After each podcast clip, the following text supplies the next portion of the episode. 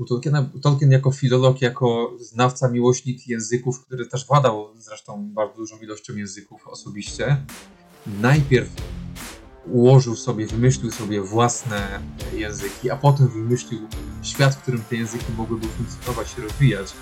Zapraszam do podcastu Rozwój Osobisty dla Każdego.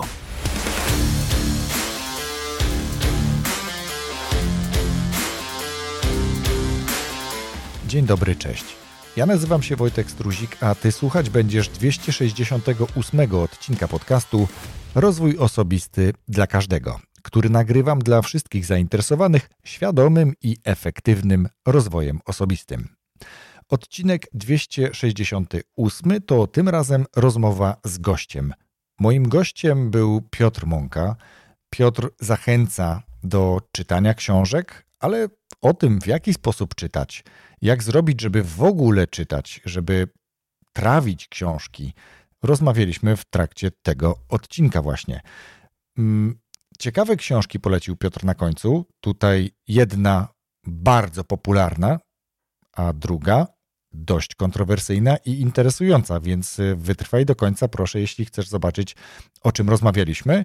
A rozmawialiśmy, tak jak wspomniałem, o książkach, o sposobach, w jaki je czytamy, o tym, które preferujemy bardziej, co nam to daje, dlaczego nie czytamy etc. Więc już za chwilę zaproszę Cię do wysłuchania tej rozmowy, jednak wcześniej przypomnę, że w odcinku 267, odcinku solowym, mówiłem również o książkach. Polecałem w tym odcinku pięć ważnych dla mnie książek rozwojowych i jestem bardzo ciekaw, czy znasz już ten odcinek, czy znasz te książki i czy na przykład możesz polecić również jakąś swoją, czy jakieś swoje top 5 powiedzmy książek e, ważnych dla Ciebie. Możesz to zrobić e, na różne sposoby, możesz zrobić to gdzieś w mediach społecznościowych pisząc do mnie, ale tak naprawdę zapraszam Cię do tego, abyś skomentował, skomentowała to na przykład poprzez aplikację Spotify, bo w opisie tego odcinka jest takie pole Q&A, gdzie możesz taki komentarz lub pytanie do mnie wpisać i gorąco do tego namawiam, również przy okazji tego odcinka rozmowy z Piotrem,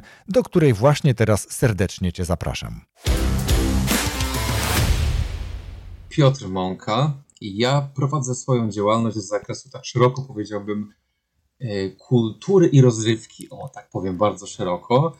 A wężej to e, tutaj na, na kanwie tego, o czym będziemy rozmawiali, musiałbym się nazwać e, twórcą internetowym. To jest takie bardzo popularne ostatnio i tak musiałbym siebie nazwać żeby oddać y, sprawę. Mhm. Y, ten, ten, to tajemnicze przedstawienie się rozwiniemy za chwilkę. Mm, natomiast ja zawsze pytam gości e, o to, żeby zdradzili taki sekret, być może, może nie sekret tego, co tak naprawdę sprawdza się, Piotrze, u ciebie w kontekście tego, tej pracy nad sobą, tego samorozwoju, rozwoju osobistego. Z czego korzystasz? E, sprawdza się u mnie to, żeby. To zabrzmi trywialnie, ja wiem, ale tak naprawdę to najbardziej trywialne to oczywiste rzeczy, które są powtarzane przez wielu. Są dlatego powtarzane między innymi i od lat, i, te same, dlatego że się po prostu sprawdzają. I u mnie sprawdza się systematyczność, samodyscyplina i to, żeby każdego kolejnego dnia stawać się, próbować być troszeczkę chociaż lepszy niż w danej dziedzinie niż dnia poprzedniego. I to są te rzeczy, na które bardzo mocno stawiam bardzo mocno staram się kontrolować siebie pod tymi, pod tymi aspektami, nad którymi pracuję. I no właśnie myślę, że kluczem jest, jest samodyscyplina. To jest moim zdaniem słowo klucz, które otwiera te wszystkie magiczne zamki, te rzeczy, które chcemy w swoim życiu zmieniać. A ja tu właśnie wyciągłem książkę, która do mnie przyszła o tytule Siła do samodyscypliny, ale jeszcze jej nie czytałem, więc nie będę mm, jakby o nią zahaczał, tylko no, tytuł sam mnie zainteresował. Jest to coś, nad czym sam też pracuję. Zresztą ten podcast od pięciu lat ponad już pokazuje się co tydzień, więc jest to jakiś element pracy nad sobą właśnie w kontekście też samodyscypliny, bo przyznam się tobie, a niektórzy słuchacze mogli już to słyszeć, że ja nigdy nie byłem jakiś szczególnie konsekwentny. Raczej byłem taki wiesz, zapalałem się na początku, ale no, dowieść do końca to nie wszystko mi się udało, więc jakby ten podcast cały czas jest pewnie jeszcze w trakcie dowożenia, no ale tak czy inaczej pokazuje się co tydzień. E, Piotr, okej, okay, a, a y, samodyscyplina super. Jak z nią pracujesz? Na czym to polega?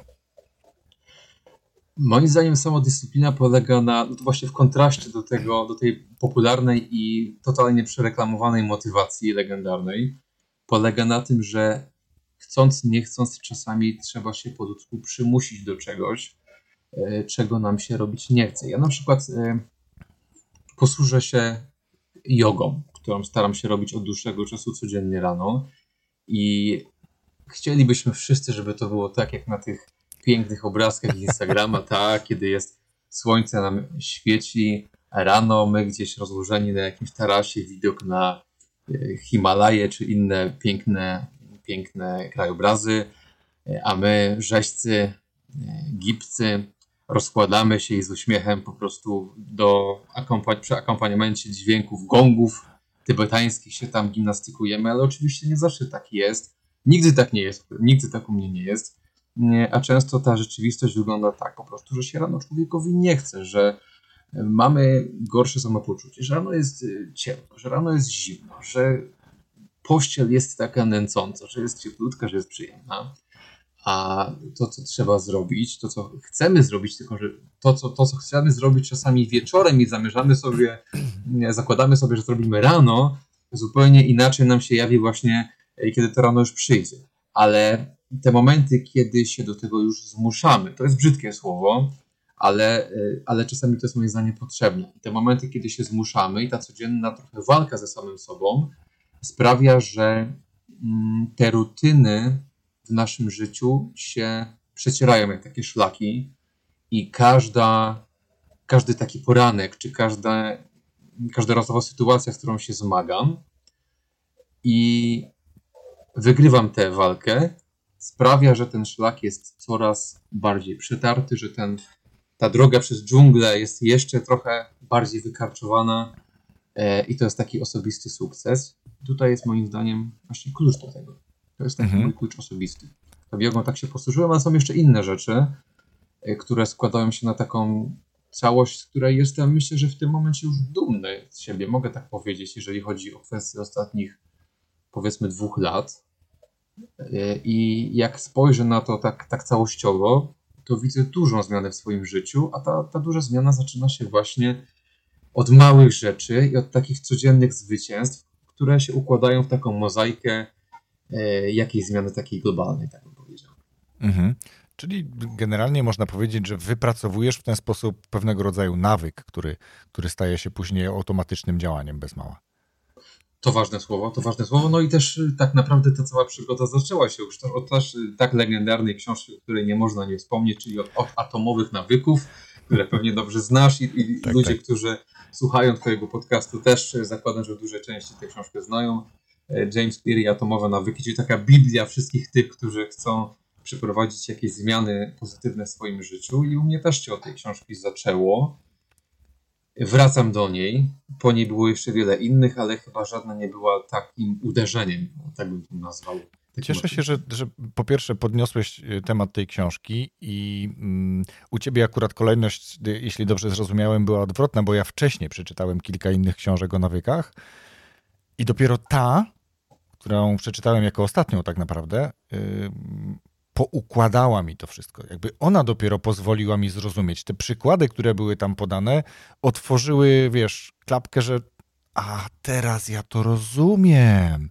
Wiesz, bo okej, okay, no jakby proces jest znany, jakby w każdej książce poruszany, że mamy e, jakby impuls, tak, trigger do tego. No nie wiem, zostaw ciuchy przy, przy łóżku, żeby rano od razu nie wskoczyć, żeby iść pobiegać, tak?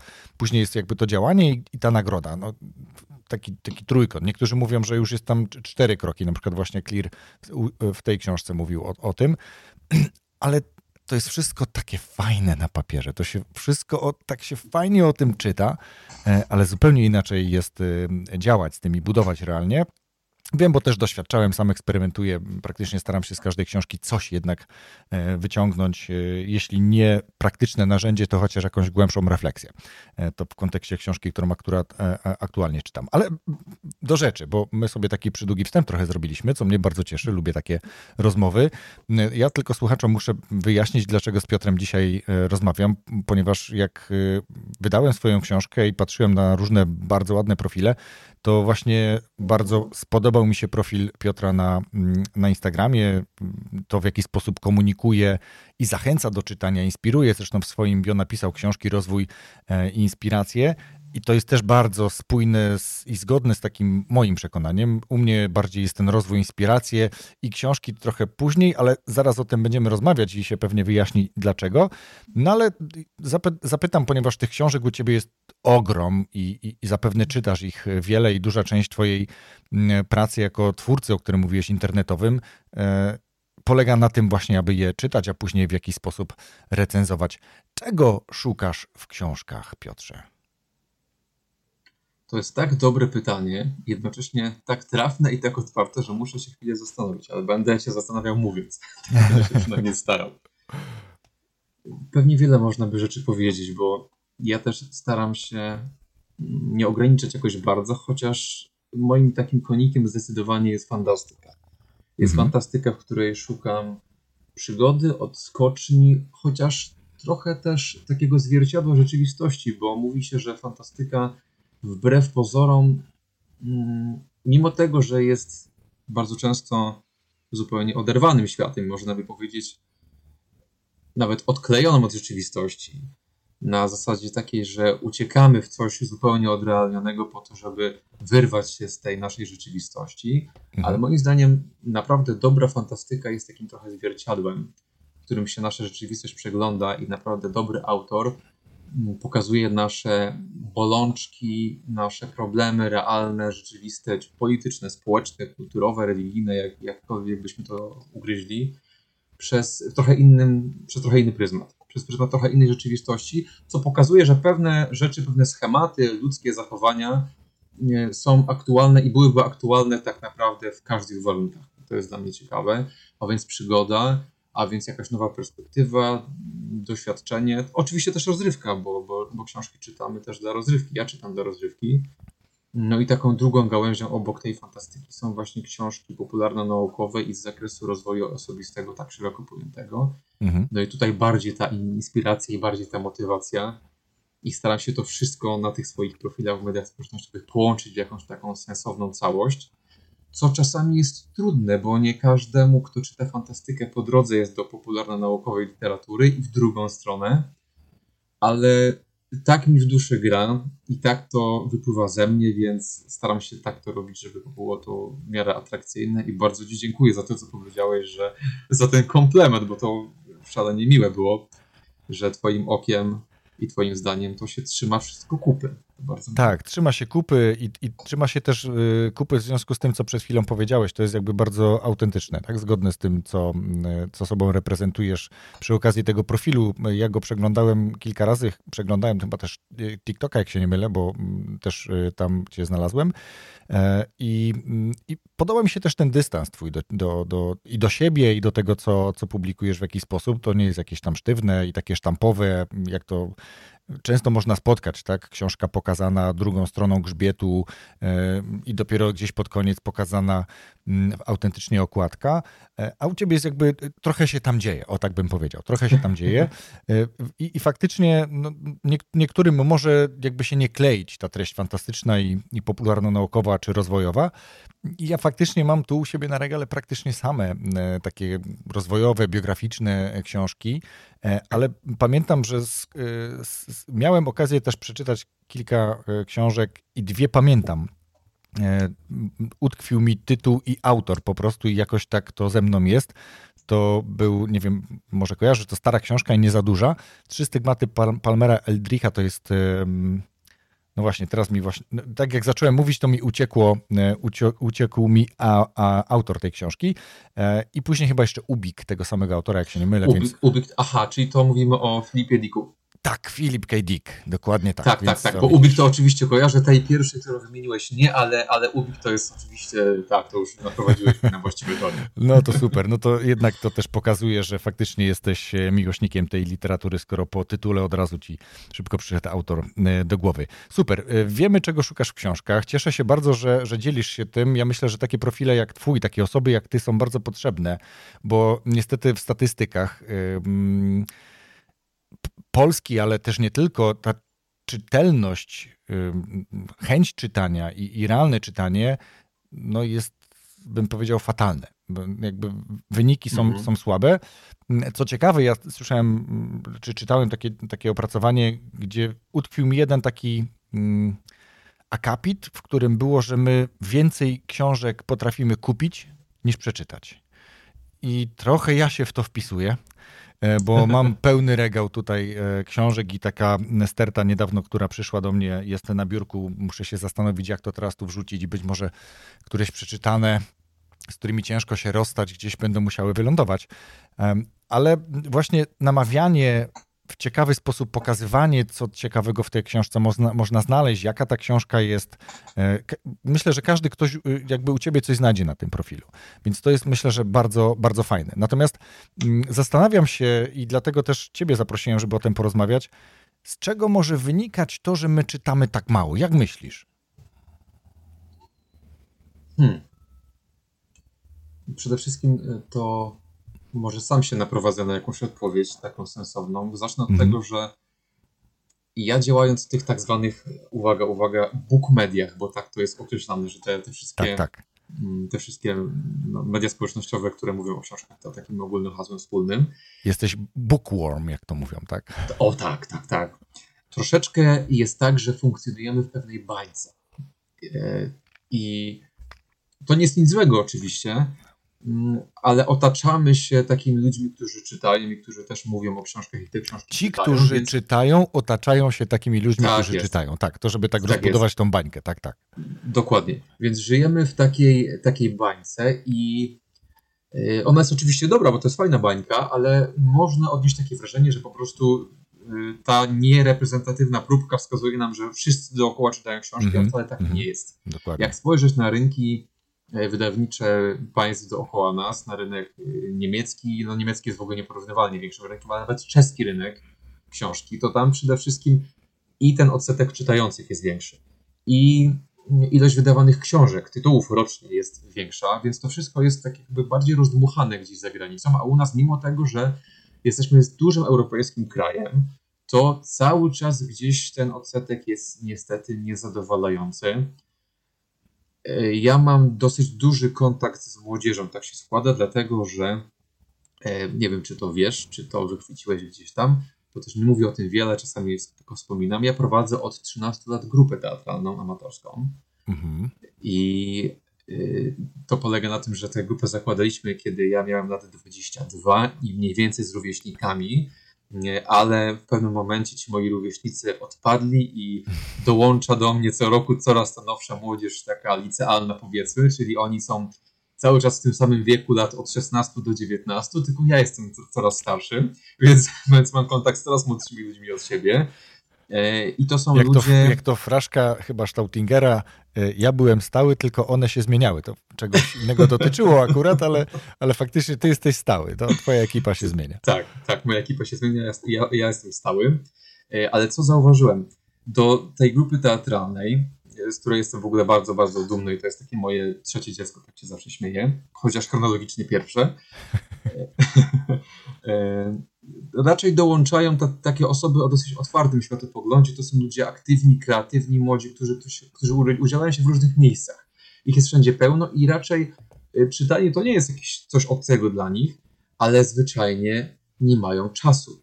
Mhm. I mówię to totalnie z ręką na sercu. Ci młodzi, zaangażowani ludzie nie mają czasu na czytanie, bo e, lektury szkolne, które no, czytają mniej lub bardziej sumiennie, ale czytają, ilość zajęć dodatkowych, szkolnych obowiązków, projektów zewnętrznych i tak dalej, zajęć pozalekcyjnych sprawia, że oni po prostu nie mają czasu na czytanie książek m, tak po prostu dla przyjemności. Nie mówię oczywiście o tych, którzy e, są w tej bańce bookmediowej i są takimi totalnymi świrami książkowymi. Oni zawsze znajdą czas, oni nie zjedzą, ale przeczytają książkę. Ale tak statystycznie młodzi ludzie po prostu mają mało czasu na czytanie książek i chyba ten pęd życia w ogóle nie tylko młodzieży, ale wszystkich e, ludzi sprawia, że po prostu no mało czasu jest na czytanie książek.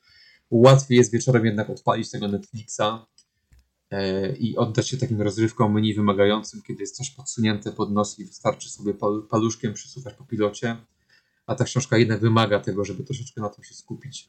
Nie wiem, czy to jest dobre wytłumaczenie. Może, jest, Mhm. może są inne i bardziej racjonalne i głębsze, ale chyba trochę ten pęd życia sprawia, ja mam że- kilka pomysłów i, i ciekaw jestem, jak, jak, e, jak ty podejdziesz do tego, co, co mnie przyszło do, do, do głowy.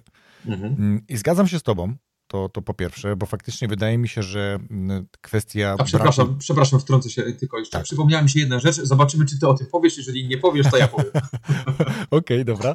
E, Jedna to jest właśnie ta związana z, z brakiem czasu, ale tu od razu, ja- jako, no niestety ja ten freak rozwojowy z kolei mógłbym uderzyć i powiedzieć, to znaczy, że książki nie są na, jakby wysoko na liście priorytetów danego dnia, bo wszyscy mamy tyle samo czasu, nie? Więc jeżeli ten freak Prawda. książkowy e, i inne osoby potrafią znaleźć e, czas na książki, to znaczy, że nie robią czegoś, co robią ci, którzy czasu na książki nie mają. Tak?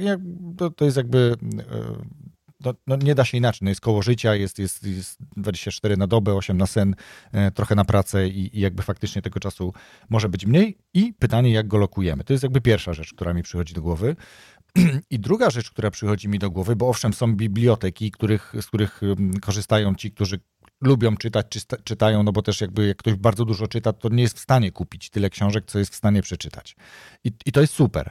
Natomiast y, dużo osób chce mieć książki, uwaga, ja trochę tak y, wystawiam się też, e, chce mieć książki, żeby je czytać, ale jest trochę tą drugą nogą w tej bajce nie mam czasu na czytanie. Z wielu powodów. Nie? Ja też mógłbym pewnie zaraz listę jakąś dać, tu podcast, tu praca zawodowa, tu jakieś aktywności, szkolenia, treningi i tak dalej. Ale ja z kolei staram się znaleźć zastępstwo i o tym też za chwilkę będziemy rozmawiali. Ale dlaczego mówiłem o bibliotekach i tym, że chcemy mieć książki? Bo tych, których na książki stać, to być może je mają i może z czasem wrócą do tego czytania, czy będą je czytać, ale jednak część książek, no nie wiem, czy one należą do, do tanich w porównaniu do, do rynków niemieckiego czy czeskiego, o którym wspominałeś. Czy masz jakieś takie analizy, które by to potwierdziły, ile książek z wynagrodzenia możemy kupić, tak jak czasami się robi mm, takie porównanie, ile litrów paliwa z wynagrodzenia można kupić tu, w Stanach, w Niemczech i tak dalej, nie? Bo to, to myślę, że też może być taki, mm, takie, takie odniesienie, że, że one kosztują być może różnie. No i tak jak powiedziałeś, ten czas, trochę pojęcie względne, ale zapewne bardzo często jako argument, dlaczego nie czytam, tak? Jakby ktoś, kogoś zapytać, nie mam czasu na książki, tak? To faktycznie będzie pewnie numer jeden odpowiedź. Ja wiesz co, takich danych, ile możemy kupić za średnie wynagrodzenie książek, nie analizowałem, chociaż one gdzieś tam na pewno są oczywiście. Mhm. I mm, albo czytałem. Przyjmując, przyjmując jakąś średnią cenę książki, przecież one mają jednak jakiś, jakiś rozstrzał, nie? Te Tak, tak, oczywiście.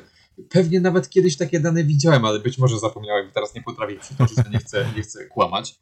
Nie, ale dyskusja w ogóle na temat ceny książki jest podniesiona znowu, jest znowu podnoszona, dlatego że e, w ostatnich powiedzmy dwóch latach, półtora roku ta cena znowu poszła do góry e, w związku z sytuacją na świecie, bo książki po prostu drożeją tak jak wszystko drożeje Mhm. i ten rynek też to bardzo mocno odczuwa, chociaż wydaje mi się, że, że cena książki urosła nieproporcjonalnie mało w porównaniu do Tak, inflacji to- i wzrostu to- cen innych towarów i usług. To na pewno.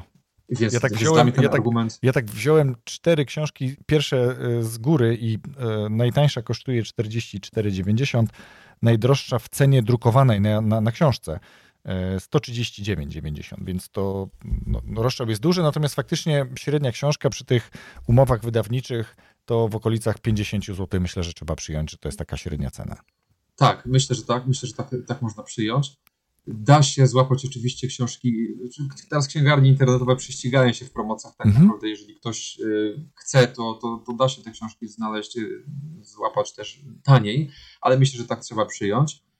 Z tym, że tak jak powiedziałem, właśnie jeżeli chodzi o wzrost cen taki ogólny, to ta książka moim zdaniem nie, nie podrożała proporcjonalnie do innych towarów i usług, no ale inne towary i usługi są takie obligatoryjne i tutaj my bardziej odczuwamy wzrost ceny książki, dlatego że ona jest takim dobrym fakultatywnym bardzo, czymś, czego, co chcemy mieć, ale niekoniecznie mieć musimy. Mhm.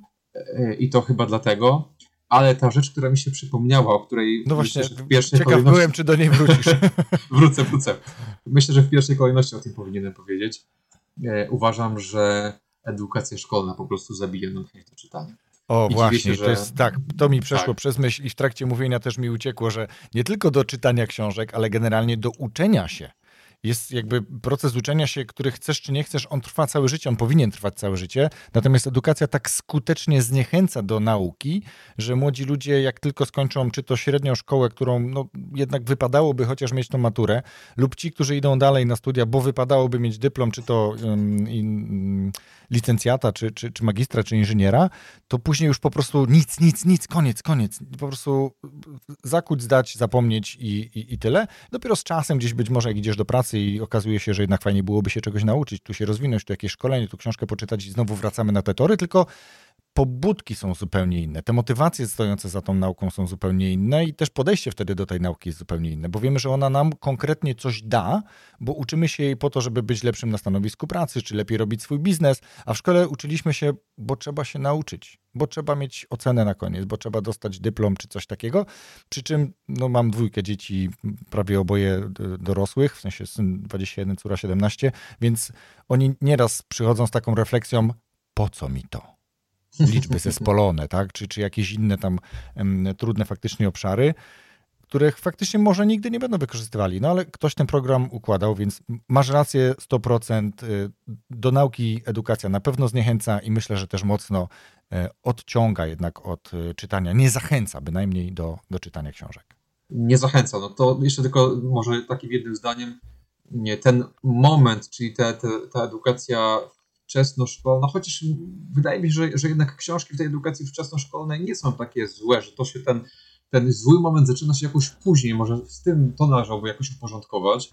E, zniechęcają do książek, bo pokazują książki, które, których nie śmiem podważać wartości, bo, bo, bo to byłoby też y, bzdurne, ale gdybym teraz miał y, jakieś książki mm, z dzisiejszych, takiej współczesnej literatury wybrać do, do, do kanonu, to na pewno nie zaczynałbym od wciskania y, uczniom y, książek Olgi Tokarczuk czy, czy Jacka Dukaja, które są trudnymi książkami, które są bardzo wartościowymi lekturami i których war, wartość jest po prostu no, trudna do wyrażenia, ale one nikogo nie zachęcą do czytania, tylko po prostu zrobią komuś kuku. I, i tutaj moim zdaniem też jest właśnie problem i dziwię się, że nie pomyślałem o tym jako o pierwszym.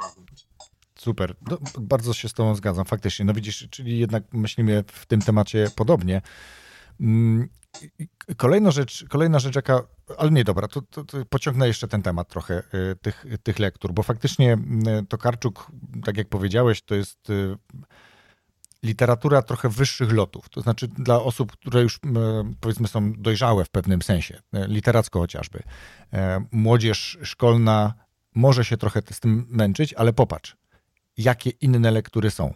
Nie? W sensie, no te lektury, które dzisiaj są, ta lista lektur, dużo tych lektur są, które są na tej liście dziesiątki lat niemalże, one mhm. też nie są niczym zachęcającym. Może warto je przeczytać, ale czy warto je przeczytać jako lektura?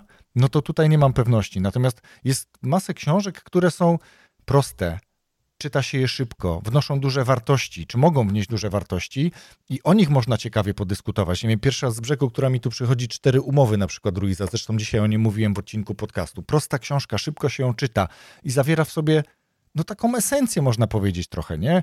Czy y, dyskusyjny trochę Kiyosaki z y, Bogatym Ojcem, Biednym Ojcem, tak? No to też książka, którą można powiedzieć wiele może nauczyć młodzież, E, czy, czy porzut, jakby ta kwestia wiarygodności Kiyosakiego to jest jakby zupełnie inny wątek, ale to, co jest w tej książce, bardzo wiele osób, które ją przeczytało, traktują jako otwierającą, jako taką budującą wyobrażenie finansów, tak, osobistych. Tak, nie? to Więc... jest pięknie to powiedziałeś. To jest słowo, to otwierające, to otwieranie w ogóle na jakąś perspektywę jest też bardzo ważnym słowem, takim kluczem, bo ja sobie myślę, że taką podstawową analizę utworu, taką literacką można zrobić na na, na, wielu, na wielu książkach, tak naprawdę na każdej sensownej książce. To nie musi być y, potop, tak. nie, a taką wartością dodaną byłoby nawet nie wiem, czy nieważniejszą sprawą od y, zanalizowania utworu byłoby po prostu zachęcenie ludzi i otwarcie, tak jak powiedziałeś, na, na kwestię czytania książek, e, czymś, co po prostu młodzież wciągnie i pochłonie e, i otworzy na, na nowe rzeczy, a nie zniechęci. Mhm. Tak I myślę też jeszcze, że kwestia praktyczności tej literatury też mogłaby mieć znaczenie. Czyli nie chodzi o to, żeby czytać tylko książki praktyczne, które twardych rzeczy mnie nauczą, bo pewnie jakąś literaturę piękną, e, nie wiem czy akurat nad Niemnem, ale no jakąś można wrzucić, e, ale dać też coś, co jak ktoś przeczyta, to powie, czegoś się z tej książki nauczyłem. Nie, nie, tylko pisać pięknie o krajobrazach czy, czy o uczuciach, ale właśnie jakąś wartość, bo inaczej patrzę dzisiaj na pieniądze, albo inaczej patrzę na organizację czasu, albo inaczej patrzę na to, że jak coś dzisiaj robię, to za 10 lat będzie to miało taki, a nie inny efekt. Nie? Tu mówię o na przykład, nie wiem, efekcie kumulacji, który też mi się bardzo podoba ta książka Darena Hardego, więc no, myślę, że to jest też trochę taki przedmiot do dyskusji, żeby tą listę trochę wymieszać takimi książkami przydatnymi życiowo i tymi, które mają otworzyć ich e, e, uczniów w tym wypadku jeszcze na, na, na piękno, na sztukę, na, na kulturę, którą ty też bardzo mocno się przecież zajmujesz, chociażby kółkiem teatralnym, o którym powiedziałeś. E, słyszałem o aktorstwie, ale nie, nie połączyłem kropek z tym, z tym kółkiem teatralnym, teraz tak mogę powiedzieć. Piotr, dobra, no to pytanie. Ty się zajmujesz, dużo czytasz. Mówimy o tych, którzy są frikami czytania i o tych, którzy mówią, że nie mają czasu, czyli takie dwa fronty można powiedzieć. Jakie wskazówki mógłbyś dać dla tych, którzy chcą czytać, a dzisiaj mówią, nie mam czasu, czyli prokrastynuję jak tak naprawdę czytanie, bo znajduję inne rzeczy, czy, czy to Netflix, czy jakiekolwiek inne, e, które no, nie pozwalają mi czytać. Tak? Czyli nie mam tego czasu. To co takiego można byłoby zrobić, żeby tak powolutku w to czytanie wchodzić? Co byś polecił? To ja bym. Co się u ciebie sprawdza? Może tak. Co się u mnie sprawdza? Piękne słowo, bardzo popularne. Dywersyfikacja. I tutaj wrócimy teraz do, do, do platform. E, do platform wrócimy, bo cudowna rzecz, jaką są audiobooki. Ja sobie e, nie wyobrażam życia już bez słuchania książek. A to też ciekawostka, bo Pamiętam swoje pierwsze zetknięcie z audiobookiem, które zakończyło się kompletną klapą. To była totalna porażka i myślałem, że to jest coś zupełnie nie dla mnie, bo ja też dużo na tych swoich profilach w mediach społecznościowych rozmawiam z ludźmi i to jest piękne, jak ludzie przychodzą i piszą mi wiadomość na przykład, że obserwuję cię od pół roku, nigdy się wcześniej nie odzywałem, ale e, przeczytałem jakąś książkę z twojego polecenia i się wkręciłem. I w ogóle ludzie, którzy gdzieś tam trafią z otchłani internetu, po jakimś filmie, po tym reelsie, reelsie instagramowym, czy po jakimś filmie na TikToku i nagle chwycą za jedną, za drugą książkę, a potem odzywają się po roku i mówią, że wkręcili się w czytanie. Mm, ale też właśnie rozmawiam i dużo osób mówi, że audiobooki nie są dla nich, bo nie potrafią się skupić, bo uciekają im myśli. Ale ja bardzo, bardzo namawiam do tego, żeby jednak dawać szansę i na zasadzie praktyki to wyćwiczyć, e, bo i audiobooki, i e-booki, czyli te książki elektroniczne, to są metody moim zdaniem na to, żeby sobie to czytanie i uatrakcyjnić i sprawić, że ono jest dla nas bardziej dostępne, e, bo ja czytam i w papierze, i czytam na czytniku, i słucham książek. E, tak naprawdę książka towarzyszy mi prawie że przez cały czas, e, więc zawsze jest jakieś wyjście. Jeżeli tylko się chce, to taką czy inną platformą, ścieżką da się do tej książki dotrzeć. E, nie musimy wozić ze sobą cegiełki w tramwaju czy w metrze, bo mamy ze sobą czytnik czy słuchawki. Możemy zmywać naczynia czy sprzątać ze słuchawkami. Więc e, na dobrą sprawę nie ma ucieczki takiej, nie ma wytłumaczenia, że uciekamy od tej książki, bo ona zawsze jest na stanie złapać, jeżeli tylko chcemy. Jeżeli tylko chcemy. E, więc ta dywersyfikacja tych platform czytania to na pewno. I uważam, że tym, co nas odciąga od czytania, są no niestety rozpraszacze pod tytułem telefon, internet, te wszystkie elektroniczne gadżety, które łatwo powiedzieć, no bo ja sam działając w mediach społecznościowych e, działam. Zachę zachęcasz do tego, żeby tam być, żeby jednak tak. chodzić na ten twój profil, prawda? Oczywiście, to, to, to teraz mam takie rozwojenie jaźni, troszeczkę dwubiegunówka, bo z jednej strony e, oczywiście chcę, żeby ludzie za mną byli, oglądali i śledzili, a z drugiej strony e, sam nieraz mówię, że ten telefon warto po prostu wyciszyć, odłożyć do drugiego pomieszczenia i skupić się na książce, bo bo im więcej jesteśmy offline, tym więcej mamy, jestem przekonany, i czasu, ale też takiej uważności przestrzeni w głowie, żeby się otworzyć na coś innego, więc niech to będzie książka. Mhm. Wiesz co, jest dużo takich ciekawych e, grafik, jak już mówimy o mediach społecznościowych, bo tam je znajdowałem do tej pory i i one są czymś, co działa na mnie przynajmniej, jak taki trochę impuls, taka zachęta, kiedy e, ten obraz, który mam teraz przed oczami i spróbuję go opowiedzieć. Jeden obrazek to, kiedy dziecko siedzi przed telewizorem i cień tego dziecka e, ze światła rzucanego z telewizora to jest po prostu cień tego dziecka. E, I drugie dziecko, zapewne znasz tę grafikę, e, a, a, a, drugi obrazek pokazuje dziecko, które siedzi z otwartą książką i tak jakby z tej książki padało światło i cień, to są po prostu fantastyczne obrazy. To znaczy, no nijak się tego nie da zinterpretować, jak tylko to, że to jest ta fantazja, to jest ta wyobraźnia, to jest to coś, co pobudza um, do myślenia i, i tak się dokładnie dzieje, kiedy ja na przykład czytam.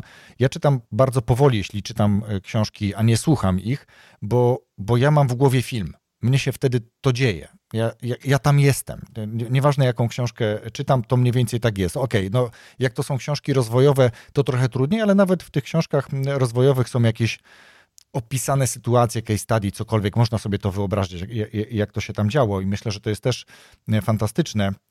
Ja tylko, żeby zamknąć to pytanie, bo za chwilkę prze, prze, przejdziemy jeszcze do platform, to chciałbym, mhm. czy, czy być może potrafisz to mniej więcej oszacować, jaki udział ma która platforma? Ile czytasz w książkach drukowanych, ile to są e-booki, a ile słuchasz e, audiobooków?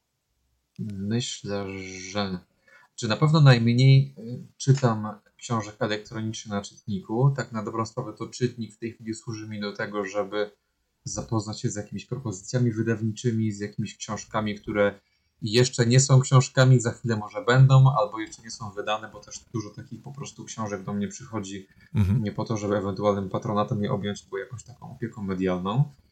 I to powiedziałbym jest no, w porywach może do 15%. Mhm. Zdecydowanie wygrywa papier. Mhm. To jest takie, myślę, solidne 50-60%. No i reszta na audiobooki. Chociaż są takie momenty, są takie dni czy tygodnie, kiedy audiobooki nawet e, zdają się przeważać, bo gdzieś tam w tej bieganinie e, ja korzystając z tych słuchawek, e, na których teraz nawet, mm, z których teraz korzystam, się czuję na tyle swobodnie dzięki nim, że tak naprawdę tego audiobooka wykorzystuję w każdej możliwej chwili jadąc po dziecko do szkoły, czy idąc na krótki spacer, więc, więc gdyby zliczyć te wszystkie e, te wszystkie minuty i godziny przesłuchane, to, to pewnie okazałoby się, że w niejednym tygodniu jednak audiobooki wygrały z papierem. Mhm. No tak, no bo tu jak, tak jak powiedziałeś, pewnego rodzaju sezonowość, czy różne inne obciążenia, które są, nie pozwalają faktycznie sięgnąć do papieru. Ja powiem tylko, że miałem na e, studiach, kiedy wróciłem na uczelnię po 20 latach przerwy, miałem takiego fantastycznego wykładowcę, trochę znanego co najmniej tutaj w Wielkopolsce, w Poznaniu, pana profesora Mruka, który fantastycznie zachęcał do czytania książek. On na każdy wykład, na który się do niego przychodziło, przy czym te wykłady były nieobowiązkowe, a miał komplet. No to jakby niesamowite i to się nie zdarzało u nikogo innego. I on też mówił, że on też dużo słucha. On potrafi jadąc zatrzymać się gdzieś na poboczu po to, żeby cofnąć sobie, przesłuchać, zrobić notatkę z tego, notatkę wow. piórem, tak, notatkę piórem, e, bo tylko piórem pisał, e, czy pisze, bo, bo, bo, żyje na szczęście jeszcze cały czas. Mało tego, gdzieś tam podcastuje chyba powoli, więc to, to już w ogóle jest dla mnie człowiek rakieta, e, ale to pokazuje, że faktycznie można na różne sposoby. Ja przyznam się, że ja z kolei mam raczej udział odwrócony z racji na to, że bardzo dużo jednak jeżdżę samochodem, to ja bardzo dużo też staram się słuchać. Nie lubię słuchać radia, już mnie to nie interesuje. Czasem słucham muzyki, ostatnio trochę, ale jednak staram się słuchać książek i od ponad roku mam takie postanowienie, żeby słuchać książek w oryginale, więc jakby u mnie jest e, subskrypcja Audible i tam e, wybieram sobie jakąś e, ciekawą pozycję, którą zawsze chciałem przeczytać i słucham ją w oryginale. No, jest to czasami wyzwanie, ale między innymi ten efekt kumulacji, e, compound effect, to właśnie tam go poznałem, tam go przesłuchałem, przesłuchałem go kilka razy i dopiero później uznałem, że jest to na tyle ciekawa e, pozycja, że chcę ją mieć w wersji wydrukowanej i mam ją tutaj u siebie na półce. E, najmniej faktycznie, podobnie jak u ciebie, to, jest, to są wersje elektroniczne. Mam czytnik, tych książek tam trochę jest fajne jest to, że widać, ile już przeczytałem. Tu progres 16-40% i tak dalej. Tak, to też jest motywujące. Jest, tak, natomiast y, to, o czym rozmawialiśmy chwilę, chyba zanim włączyliśmy nagrywanie, to ja jednak staram się czytać książki też papierowe, jeżeli, szczególnie jeżeli chcę je później jeszcze do czegoś wykorzystać. Patrz, nagrać odcinek podcastu albo porozmawiać z jej autorem. I ja wtedy wklejam w książkę sobie takie znaczniki, robię jakąś notatkę na tym znaczniku, albo po prostu robię notatkę w książce. Tak, też robię. E, żeby móc łatwo odnieść się do jakiegoś kontekstu e, czy poruszyć jakiś temat. Więc faktycznie najwięcej słucham, staram się czytać papier, e, ale niestety również ulegam wpływowi tego wszystkiego, o czym powiedziałeś, tych dystraktorów, tych telefonów, mm, trochę też do, do, tych takich seriali czy filmów na Netflixie ulegam temu również. Niemniej mam tego świadomość i tak jak nieraz mówiłem w swoim podcaście, mój podcast jest też mocno egoistyczny, to znaczy ja zapraszam gości, bo mam wewnętrzną potrzebę o tym porozmawiać i być może też zmotywować się i właśnie ta rozmowa ma mi do tego posłużyć, czyli chcę się e, przekonać, namówić siebie bardziej wewnętrznie poprzez rozmowę z tobą do tego, aby więcej czytać. I, i faktycznie od paru też dni przed jeszcze naszym e, nagraniem mm, staram się jednak wrócić do książki Teraz e, czytam taką, która, tak jak powiedziałem, staram się wynieść z książek dużo, chociażby refleksję. Popatrzyłem, jakbym miał z tej odległości doczytać, co tam na tej książce jest, ale przypomniało mi się, jaki to jest tytuł, e, czego najbardziej umiera, umierający. Więc, e, Mam tę książkę. Kapitalna, Mam książkę. kapitalna pozycja, e, bardzo refleksyjna i na pewno nagram o niej osobny odcinek. Zresztą mam taką teraz taki, taki pomysł mi przyszedł do głowy, że będę nagrywał o takich szczególnych książkach ważnych, ciekawych, inspirujących lub bardzo rzeczowych. Będę nagrywał osobne odcinki podcastu. Trochę się pewnie cofnę do tych książek, które tu już są przeczytane, ale nie, nie chcąc wchodzić tobie w paradę i w konkurencję, myślę, że podcast tutaj będzie doskonałym uzupełnieniem do tego i obaj przyczynimy się do tego, że książki będą chętniej czytane e, przez ludzi.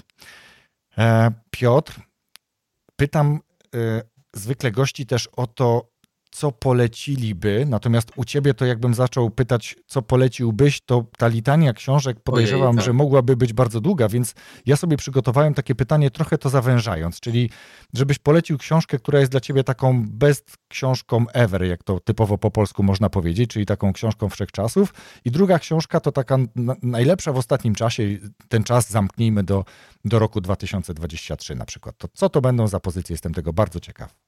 Dobrze jeżeli jest tutaj ktoś e, słuchający, kto, kto kojarzy mnie, zna i być może też z tych moich mediów społecznościowych, to pewnie go nie zaskoczę, bo to będzie też taka bardzo oczywista odpowiedź. Dla mnie taką książką życia, taką naj, naj pod każdym względem, do której zawsze wracam i o, każdy, o której zawsze mówię, jest Władca Pierścieni.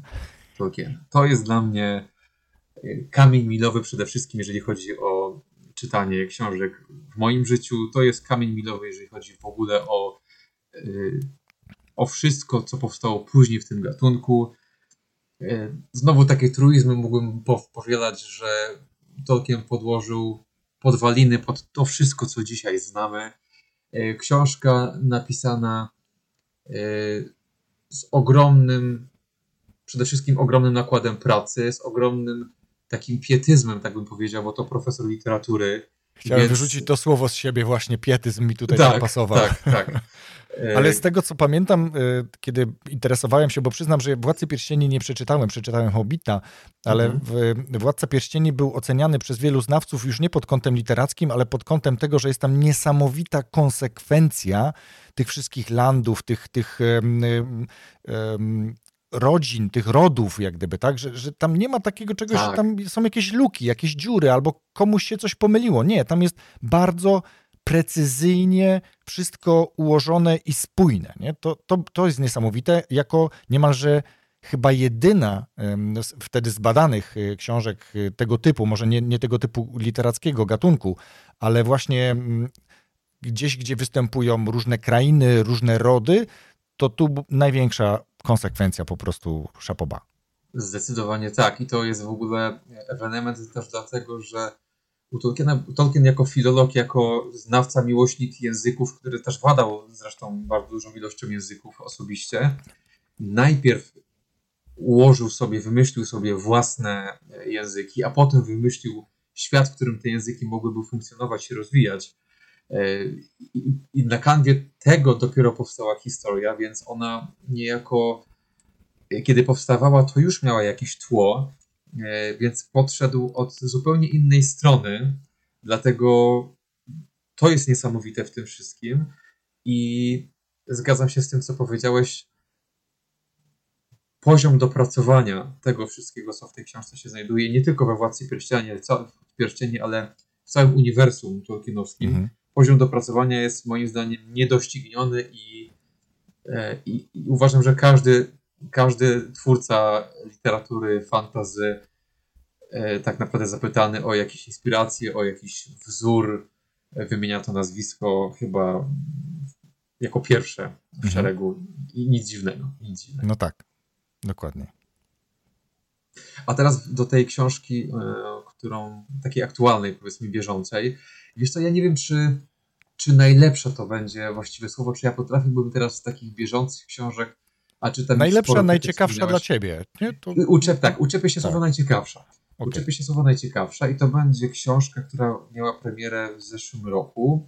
Książka Rebeki Huang pod tytułem Yellowface. Już tłumaczę, dlaczego ona jest moim zdaniem najciekawsza w ostatnim czasie.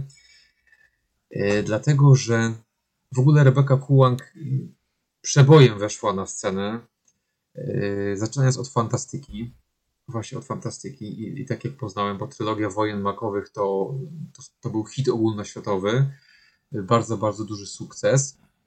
Potem pojawiła się książka Babel, też Rebeki Kułak, która była jeszcze też fantastyką, ale już y, taką, takim low fantasy, gdzie dużo więcej historii, dużo więcej wątków y, takich historyczno-społecznych.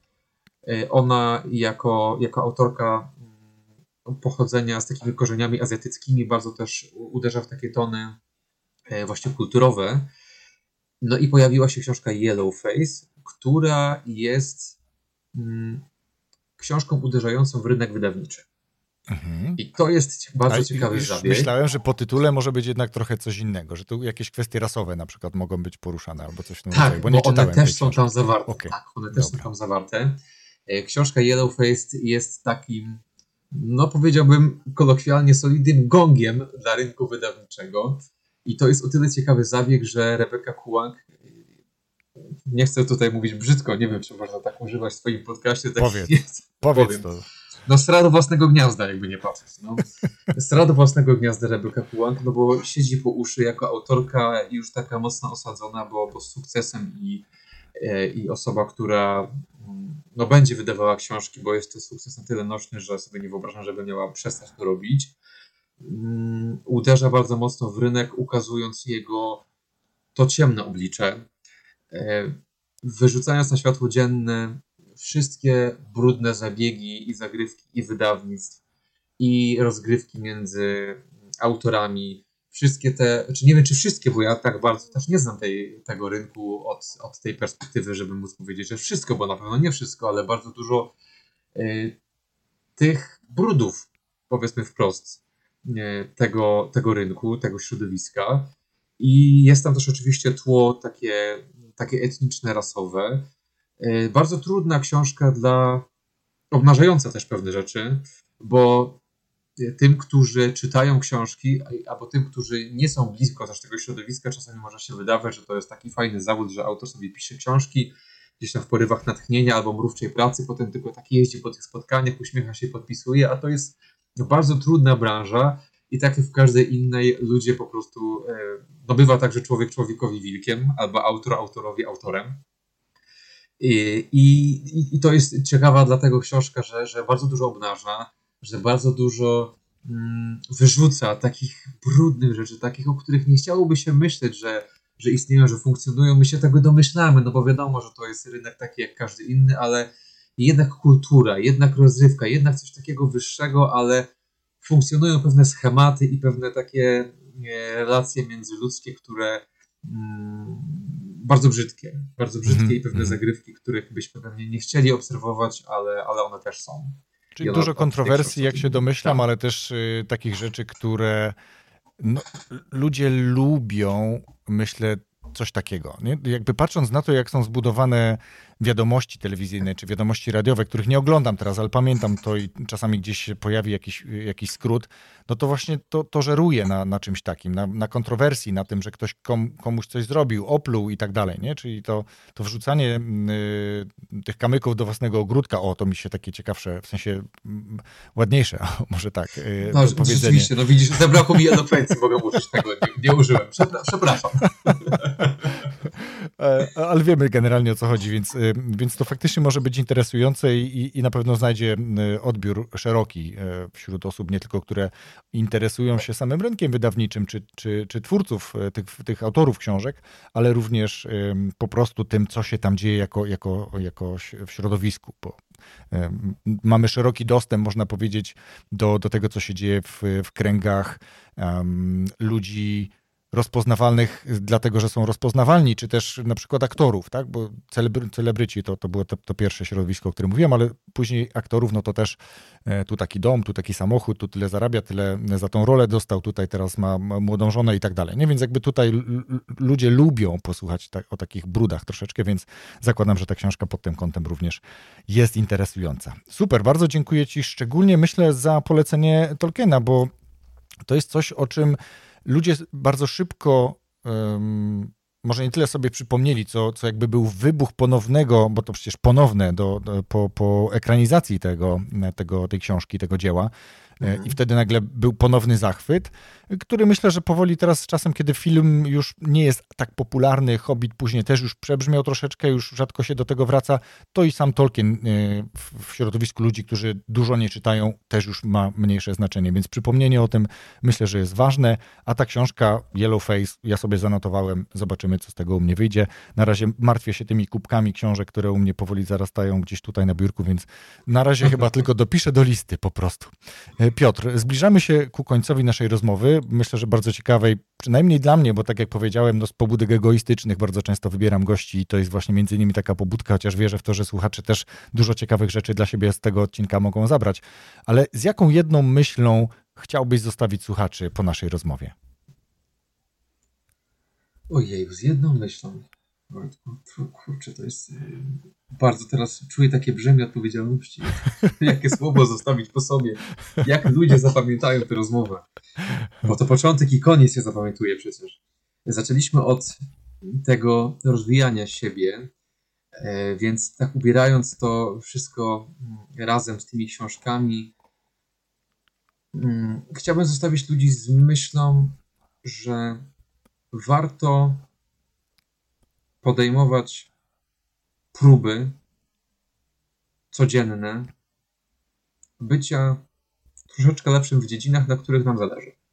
Mhm. Że warto troszeczkę się ze sobą pozmagać, czasami troszeczkę powalczyć, bo coś, co wydaje się dzisiaj mało znaczące, w dłuższej perspektywie robi wielką różnicę. O.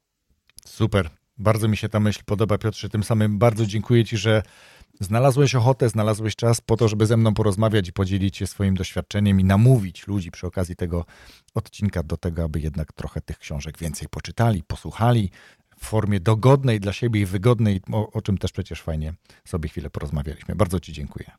Ja również dziękuję bardzo Ci za zaproszenie i ja też troszeczkę tak egoistycznie, bo przede wszystkim ta rozmowa była dla mnie bardzo angażująca i ciekawa Mam nadzieję, że słuchacze też dla siebie z tego coś wyciągną, ale ja egoistycznie, tak jak dla mnie, bardzo się dobrze przede wszystkim bawiłem. Też Ci dziękuję. Cudownie. Rozwój osobisty dla każdego.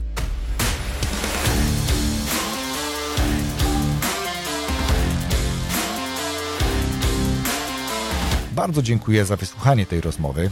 Moim zdaniem bardzo ciepła, bardzo sympatyczna, ciekawa rozmowa o książkach i mam nadzieję, że ta rozmowa zachęci Cię do tego, aby częściej sięgać po książkę, aby czytać lub słuchać, bo o tym też rozmawialiśmy z Piotrem, tak aby doświadczać tych przyjemności związanych z trawieniem tych treści dostarczanych przez książki, przez ich autorów, przez ich bogatą wyobraźnię i doświadczenie.